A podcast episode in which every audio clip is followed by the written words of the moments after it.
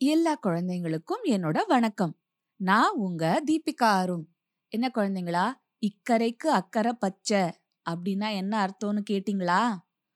உங்களில் எவ்வளோ பேருக்கு பாயசக்குருவி கதை வடராஜா கதை முடிவே இல்லாத கதையெல்லாம் பிடிச்சிருந்துச்சு? இவ்வளோ பேருக்கு பிடிச்சிருந்துச்சா?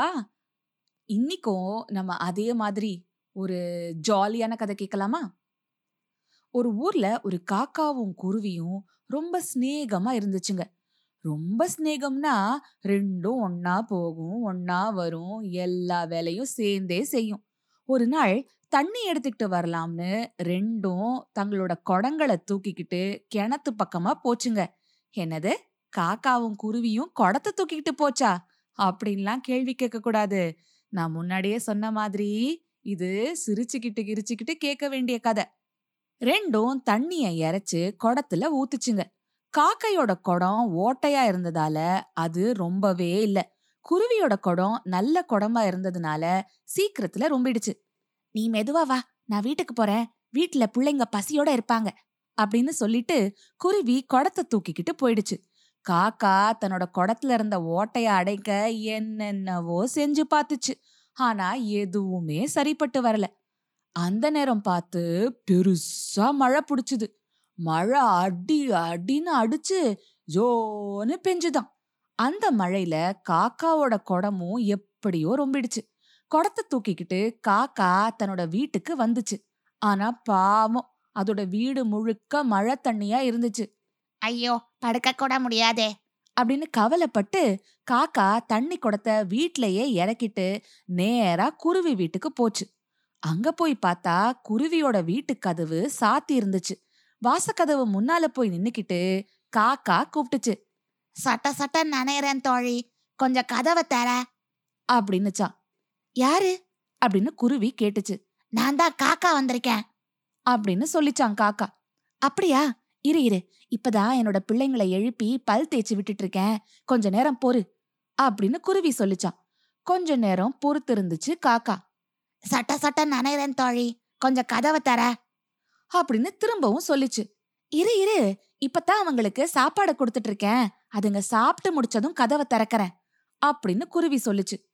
காக்கா விடுறதா இல்ல. சட்ட சட்ட நனையறேன் தோழி. கொஞ்சம் கதவை தர. அப்படின்னு கூப்பிட்டுச்சு குருவி கொஞ்சம் கூட தயங்காம இரு இரு. இப்பதான் பிள்ளைங்களை பள்ளிக்கூடத்துக்கு அனுப்ப போறேன். அனுப்பிட்டு திறக்கறேன். அப்படின்னு சொல்லுச்சு. குழந்தைங்கள பள்ளிக்கூடத்துக்கு அனுப்புறதுக்காக கதவை திறந்தப்போ காக்கா டக்குன்னு குருவி வீட்டுக்குள்ள நுழைஞ்சுது. எனக்கு ரொம்ப குளிர் அடிக்குது. நான் எங்க படுக்கட்டும்? அப்படின்னு காக்கா குருவி கிட்ட கேட்டுச்சான் அதோ அந்த கதவு மூலையில படு அப்படின்னு குருவி சொல்லுச்சு. ஐயோ கதவு என்ன நசுக்கிடுமே? அப்படின்னு காக்கா சொல்லுச்சு. சரி சரி அடுப்பு மேல போய் படு அப்படின்னுச்சான் குருவி. ஐயையோ அடுப்பு என்ன சுட்டுடுமே? அப்படின்னு காக்கா சொல்லுச்சு. சரி நீ எங்க தான் படுக்க விரும்புற? போ போய் அடுப்பங்கரையில இருக்கிற அலமாரியில போய் படு அப்படின்னு குருவி எரிச்சலா சொல்லுச்சான். இப்படி சொல்றப்போ குருவி ஒரு விஷயத்த மறந்துடுச்சு. நேத்து தான் தன்னோட குழந்தைங்களுக்காக கொழுக்கட்டை செஞ்சு ஒரு டப்பாவுல போட்டு மூடி அலமாரியில வச்சிருந்துச்சு. அலமாரியில படுக்க போன காக்கா மழையில நினைஞ்ச பசியில எல்லா கொழுக்கட்டையையும் தின்னுடுச்சு. அப்புறமாவது சும்மா இருக்கலாம் தானே ஆனா அப்படி இல்லாம ஒரு தந்திரத்தை செஞ்சுது.